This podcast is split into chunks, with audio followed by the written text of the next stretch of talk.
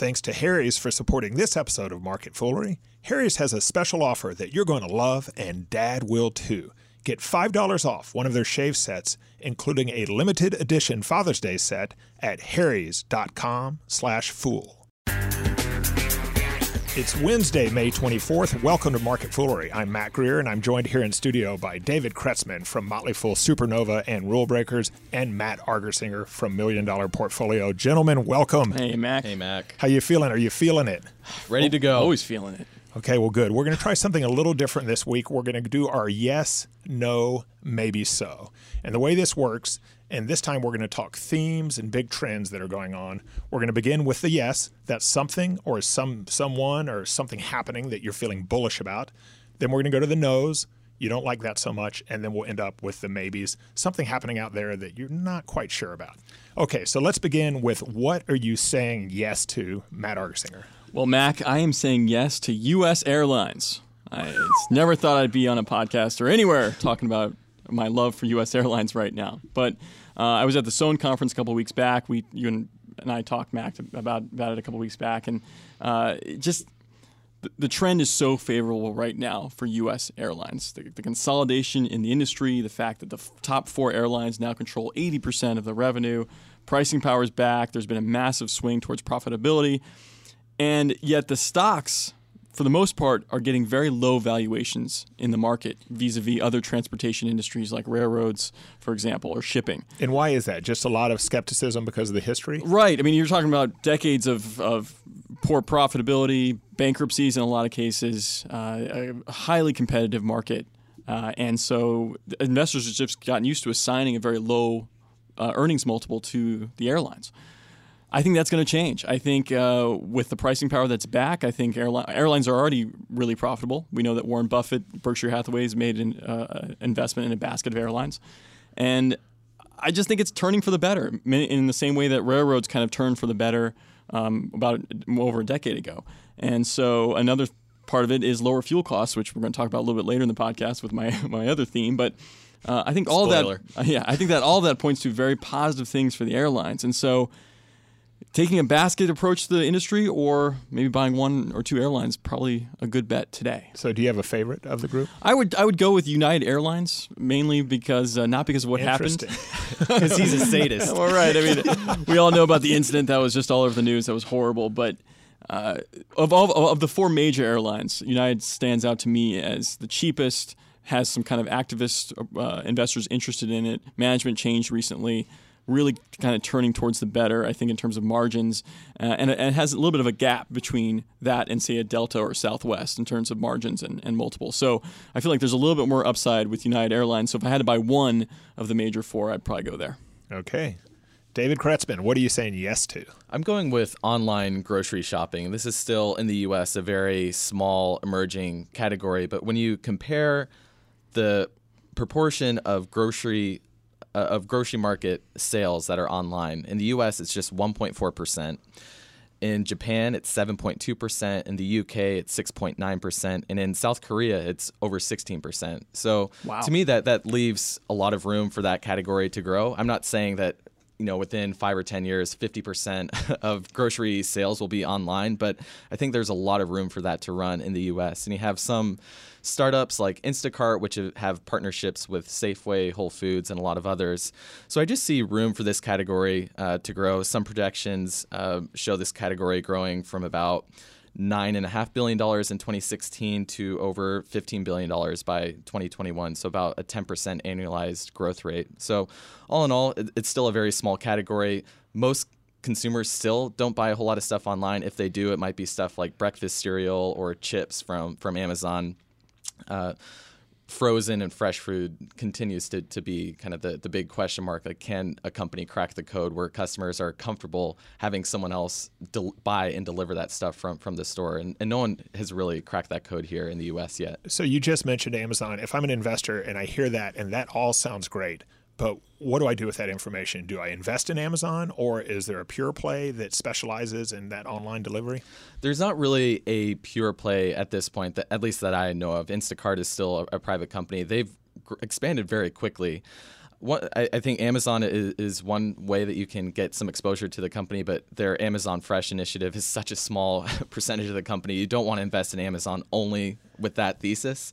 But I think Whole Foods is actually a company uh, that that could continue to benefit here. They've been an early partner with Instacart with their 365 uh, stores, their smaller stores, they're getting closer to, to customers. They only have four of those stores right now, but they are planning to continue opening uh, some more of those stores. And as they get closer to customers, that should improve delivery times and just the ability to, to offer uh, that, that type of thing. So, Whole Foods is, one that I see moving that direction. They've been rolling out a loyalty program in a few different markets. And so far, that loyalty program is really driving a, a good chunk of the sales in those stores where they're testing that, that concept. And I think a similar you, you, can take a similar argument here to why we like restaurants doing the same thing transitioning to digital and a loyalty program whether it's starbucks or chipotle or panera and you see that that loyalty program and that digital presence really uh, driving up volume and throughput in the stores you're seeing uh, a lot of repeat customers coming back i think you can extend that same argument to grocers and i think whole foods is has finally recognized that digital is a, is a pretty key piece of that experience experience whether it's uh, delivering groceries itself or meal kits, kind of similar to, to Blue Apron. They're doing some early tests there. Uh, so, again, I wouldn't invest in a Whole Foods solely because of that, but the company continues to pr- produce a lot of cash. It's not going anywhere anytime soon. And Ron Shaich, the, the founder and CEO of Panera, is going to be joining um, the the board of directors of Whole Foods uh, amidst this latest uh, board shakeup uh, within the past month or so. So I think having his presence on board, having John Mackey as the sole CEO, uh, moving away from that dual CEO structure, I think you're going to see a lot uh, more focused initiative from Whole Foods moving toward digital and online ordering. Okay, Matt, what are you saying no to? I'm saying no to oil. That's pretty broad, and uh, and by the way, I, this is me. This is things I'm reading. I'm no, by no expert uh, on the on the oil industry itself. I, I, talk to really smart fools like Paul Chi about this all the time. But I'm pretty convinced that within the very near future, I'd say less than five years, we're going to hit peak oil in terms of prices and production. Uh, and this stems partly because of things that are happening right here in the United States. And so OPEC, as we all know, we all are familiar with the oligopoly that for years, decades set kind of the world's oil price. Um, they kind of they're waging a war with with U.S. shale producers, and they're losing pretty badly. Uh, they starting 2014, OPEC tried to keep production levels high, trying to drive prices lower to kind of knock out shale. Didn't work. Uh, recently, they've actually tried, you know, had an agreement to cut production to try to get prices back. That's kind of working, but all the while, shale producers here in the U.S. are getting more efficient. Uh, they're they're uh, they're being able to produce uh, oil and, and, and, earn profits from that oil at very low prices. Uh, in most cases, the average, according, according to Bloomberg Intelligence, most active wells that are already drilling can earn profits at oil prices as low as thirty dollars, and oil prices are at fifty uh, today. Um, and uh, uh, some reports have oil production in the U.S. going up by a million barrels a day this year and next year. And so, if you're OPEC or you're oil dependent economies that depend on higher oil prices to balance budgets and do all kinds of things, I'd say you're you're in trouble unless you diversify your economy. I'd also say if you're kind of the big oil producers like an ExxonMobil, a Chevron, or an oil services company like Halliburton, I, I, think you have to prepare your company and the industry for dramatically dramatically lower oil, oil prices. Uh, and this is before we even start talking about solar power becoming more efficient and cheaper, or you know other uh, alternative energy sources, or the transportation you know electrification of vehicles, which is all going to you know reduce demand for oil. So. I, I've got this. I've got this feeling that there's going to be a pretty big disruption in this market that still, by the way, makes up a pretty large chunk of the S&P 500. And so a lot of us indirectly are, are invested in a lot of these oil companies, and I think the uh, I think the returns going to be pretty poor going forward. So you're saying no to ExxonMobil and the like? I, I think so. I mean, I it, it's going to be hard to pinpoint losers, and a great company like ExxonMobil might be able to diversify its business. But I'd say if you're any large producer that's de- going to be dependent on drilling, ex- exploring, drilling, and producing oil over the next five, ten years, you're you're in trouble. But that five to ten year period that seems pretty important because if if it happens, if that plays out in the next five years, that has a certain set of implications. If it's closer to 15 or 20 years, then investors can still make a lot of money, right? I- I'm always a bit skeptical when people talk about the death of big oil. It reminds me a little of like when I was in elementary school and people said the metric system. We're going to adopt the metric system, and there was this big push, and then it just went away. And in case you haven't noticed, the U.S. not using the metric system. That's right. That's right. Well, you're right. Saying this is going to happen within five years probably really aggressive. But I would say, in unlike the metric system, right? I think there's a real there's a real there's a real desire I think for a lot of industries, a lot of you know human beings and governments to move away from oil if we can for alternative sources. At least I hope that's the case. And so I think there's a lot of forces on a lot from coming from a lot of different places that are saying, hey, we just need to be using a lot less oil. And it's just remarkable that the culprit for lower oil prices is coming right here from the United States, which a decade ago we'd have never said that. Uh, and so I think it's I think it's pretty much inevitable now. Some something interesting in, in the Wall Street Journal from a couple days ago, which uh, will be fascinating to watch, is in, in China, the the most popular vehicle category, and it's growing in terms of market share, is SUVs. And uh, people in China who aren't used to driving, they, they tend to gravitate toward SUVs, which are, are safer to drive. So electric vehicles, up to this point, haven't really grabbed hold in China in, in terms of market share. And people are going to these big gas guzzling SUVs. So you know theoretically over the next few years you'll continue to see demand for for gasoline or oil that way but obviously there's a, a lot more that goes into uh, to oil demand than just just driving but th- that that will be a pretty interesting trend to watch in China because China has been making a push to to move toward cleaner energy like a lot of those cities deal with some pretty major pollution problems but even so people are, are going to SUVs right now in China Texas and China. know peas in a pod Okay, David, what are you saying no to? I'm saying no to fitness trackers, and uh, I'll I'll just say that that isn't saying no to, to wearable devices as, as a whole, but fitness trackers themselves, like something you put on your wrist to, to track your your sleep, your heart rate, your running speed, and distance, and all that. I think that's a feature, and it's not a product. It reminds me more of uh, Garmin 10 or 15 years ago, where you have these dedicated GPS systems, but lo and behold, it gets integrated into virtually every phone and device out there, and you don't need a separate GPS system. So I think fitness trackers are, are just something that they, they won't necessarily go away. I think that feature will be integrated into to smartwatches or you know glasses or whatever wearable devices we have. But I mean, uh, between 2009 and 2015, U.S. navigation system sales dropped from 15.5 million to, to 10 million. Garmin uh, Garmin's share price over the past 10 years is down 10 percent. Uh, and and I think uh, you, you'll see something similar play out with, with Fitbit, which already uh, for for 2017 they're guiding for the revenue to to drop. They're back to losing money and burning cash. And since Apple entered the the smartwatch market, uh, it still kind of surprises me that people will give the uh, Apple smartwatch or Apple Watch so much grief because ever since Apple entered that market in 2015, it's never dropped below 50% market share. Right now, it has 63%, and I think that that goes back to my previous point where. Uh, when you buy an Apple Watch, it's fitting into an existing ecosystem, and I think that's similar to to, to GPSs, where that it's a key feature, but people aren't going to buy a product just for that feature. I, I, I love the point too. I mean, from a from if you're an investor listening to this podcast, I think uh, David just said some really smart things in the sense that watch out for products and services that are merely features, right? That aren't part of a ecosystem or a product that that can do a lot of uh, diverse and versatile things for you. Uh, there, there are a lot. I mean, you, you can look out in business all the time and see situations like that where maybe there's a cybersecurity firm like FireEye. I'm throwing out uh, just one that's underperformed lately, where maybe what they do is more features. You know, it's not necessarily the one-stop solution for my cybersecurity needs. I'm just making an example here, but uh, that that those are those exist all the time, and the key to to you know investing is really finding those companies that are actually building the platforms and the ecosystems that consumers are going to keep coming back to, and that keep getting richer. Uh, whereas companies that just do one or two things really well tend to get gobbled up pretty fast.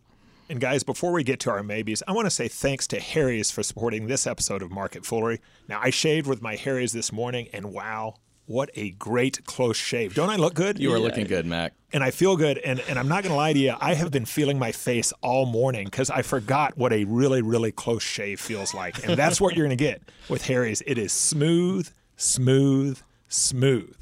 Did I mention smooth? Harry's shave set makes for a great Father's Day gift as well. You can get $5 off one of their shave sets, including a limited edition Father's Day set at harrys.com slash fool. Shave sets start at just $15, not to mention the $5 you get off um, when you go to harrys.com slash fool, and you get a razor handle, moisturizing shave gel, which is awesome, and three of Harry's five blade precision engineered razors. So stop messing around and get started shaving with Harry's today. That's harrys.com slash fool. harrys.com slash fool. Let's close out with our maybe so stock. Matt, this is something that you're you're still kind of noodling over. Uh, you're conflicted about. Sorry, and it's not a stock. It's a trend or a theme or something happening. What are you maybe on? Well, and I don't I actually don't know what, what this theme should be called. Is it autonomous vehicles? Is it mobility disruption? Is it the shared car revolution? I, however you want to call it. I guess mobility disruption might be the best kind of catch-all phrase. But uh, I was really I've listened to Chris Hill's interview with the uh, RethinkX founder Tony Seba from Yep. last week's uh, Motley Fool Money radio show twice now because I just think it's it's mind blowing the future that that Seba has kind of laid out in his in his research firm and uh, about what can happen, what's going to happen. I think to in five, he's putting out five or six years where we're going to be at a point where everyone's using shared vehicles for the Yep. most part. That autonomous vehicles, electric autonomous vehicles, are just dominating the roads.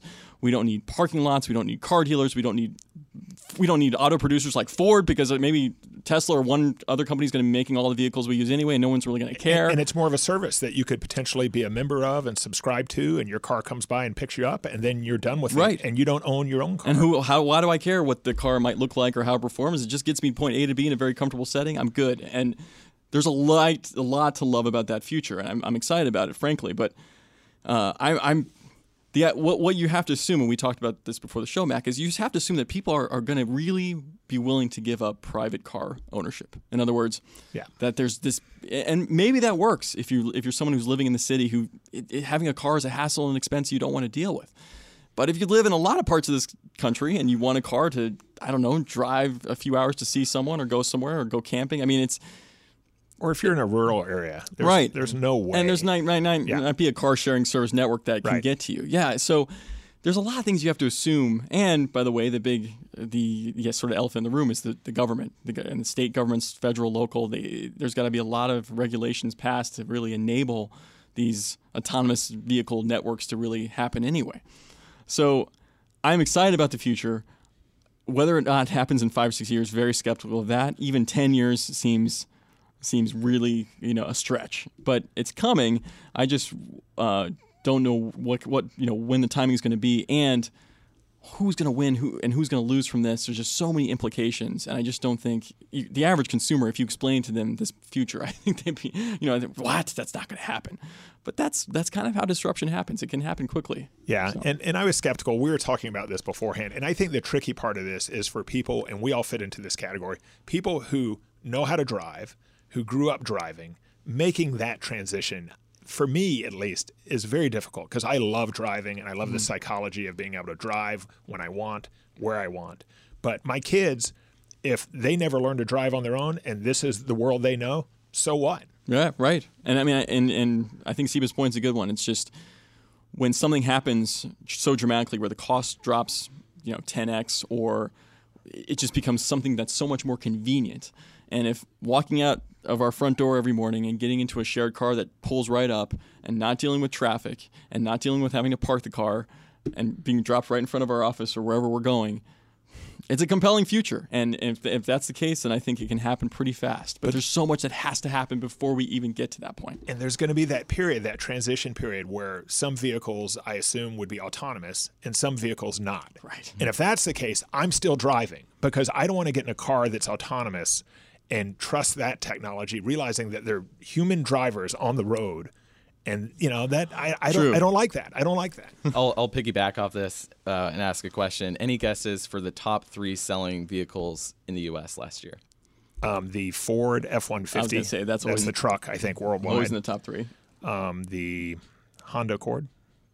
Nope. So number three is Ram trucks. Mm. Number two, Chevy Silverado. Number one, Ford F-150. so there you go. so I, yeah, when I think of, of autonomous driving, I never think about a truck, but I mean, literally the top three selling vehicles in, in the country are, are trucks, and I think that shows. You know, I, I don't know if anyone really wants an autonomous Good luck, yeah, well, and good luck. The guy who just bought the Ford F one fifty there, good luck to convincing him that he's gonna, you know, get in an autonomous autonomous sedan or at some Here's point. your go- Prius. Yeah, Yeah. that's right. To get to, you know, I agree. It's, Are, are both of you guys there with the technology right now? If a Google driverless car pulls up right now and says, "I'll take you to Dulles Airport," are you good with that? I, I would hop in, sure. the fact what Max said about the other humans still being out there driving around. I, you know, I, I, I would. I th- I'd, I'd be willing to give it a try. But you, sure. you'd feel better if they were all autonomous. vehicles, absolutely. right? Oh, absolutely. I would too. Yeah, I'll I'll take that bet. Get rid of the human error whenever Oh, possible. yes. Okay, David, what do you maybe so on? I am going with bottled and sparkling water, and I think I, I, I could have. I mean, this is kind of a safe one, so I, I'm leaning more yes than no on this one. But uh, and it's probably no surprise. But looking at uh, global bottle, bottled water consumption went from 212 billion liters in 2007 to 391 billion liters uh, this year. That's estimated for this year. And in the meantime, carbonated beverage sales in the U.S. have stagnated since 2010. You've seen uh, Pepsi and Coke continue to, to struggle with that, and they've been transitioning more and more to, to waters and juices and teas to kind of ramp up their own growth. And even SodaStream has made a resurgence here uh, in the U.S. and around the world uh, since it's kind of repositioned itself from a, pure soda alternative where it'd have like these funky syrup flavors, and instead just going the the sparkling water, water route, where saying the, these systems aren't to make soda; they're to make sparkling water. And lo and behold, uh, they, they've done pretty well. Uh, and one company in particular that uh, I, I've continued to watch in this space, it's a really funky little company. They, they don't have conference calls. The CEO is probably the quirkiest guy uh, you'll ever see running a public company. It's uh, National Beverage, F I Z Z is the ticker, and uh, they're, they're the company. They they have a couple segments now. They have a carbonated soft drink segment behind uh, w- with brands like Shasta and Faygo, kind of these offbeat. Shasta. Wow, that's of a the offbeat name I brands. haven't- I haven't heard in Yeah. a while. Uh, but they, they also have a Power Plus brand segment, and the main driver with that is Lacroix, Lacroix, what, however you, you want to say that, and that Either is acceptable on market foolery. I, I, I will, yeah, well, we might do both. We'll see. Uh, but right now, Lac- Lacroix is at about nine percent market share, but it's the fastest growing sparkling water brand out there. They have the top two spots, and just you know a little boots on the ground research here. Like our, our local Whole Foods uh, near us at, at HQ. Anytime you walk in, uh, there's often a huge uh, LaCroix display either at the front of the store or at a pretty prominent location in the store. Then another local store here in town, Balducci's. I walk by it just about every morning. There's a massive uh, LaCroix display right in the front door. So the stuff is selling like hotcakes, I think, at least in Old Town Alexandria. Um, and, and just looking over the past four quarters for that Power Plus brand segment, their case volume sales were up 31%, 46%, 40% and 49%. So they're just putting up some staggering growth. The main question I have here is, you know, is, is this a sustainable, lasting trend, or is it still more of a fad? And I'm, I'm leaning more to it be, being a trend because I think as people become more health conscious, they, they probably aren't going to go back to, to soda anytime soon. But uh, I, I'm wondering, with the individual brands within that category, like Lacroix, are are they actually here to stay, or can one of these bigger players just just recreate it? But isn't sparkling water? I'm I'm a skeptic here because I love water. So I love sparkling water without the sparkling part.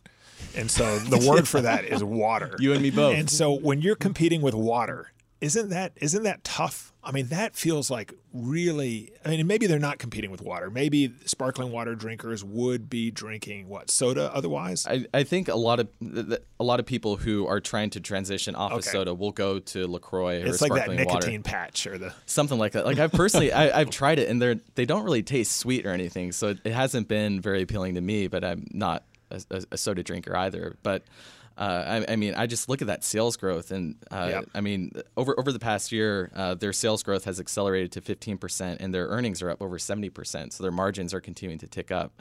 Uh, so I mean, it's just that that Lacroix brand for for national beverage anyway is just driving those sales. But then thinking a little bit bigger picture though, you have like the energy drink market with Monster and Red Bull, and that category has almost doubled in the U.S. since 2010. So I look at that and I kind of scratch my head, like it's yeah. not just a clear trend toward uh, healthy drinking. So.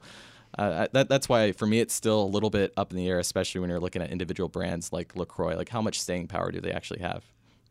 Okay, well, we will leave it there. Matt, you are yes on airlines, no on oil, and a maybe on autonomous vehicles. David, you are yes on online grocery shopping, no on fitness trackers, and a maybe on sparkling and bottled water. Bottled water, too? Sure. Yeah. We'll throw that in there. We'll throw that How about in. some trends there, huh? Yeah, that was good. That was good. Matt, David, thanks for joining me. Thanks, thanks Matt. Matt. As always, people on the show may have interest in the stocks they talk about, and the Motley Fool may have formal recommendations for or against. So don't buy or sell stocks based solely on what you hear. That's it for this edition of Market Foolery. The show is mixed by Dan Boyd. I'm Mac Greer. Thanks for listening, and we will see you tomorrow.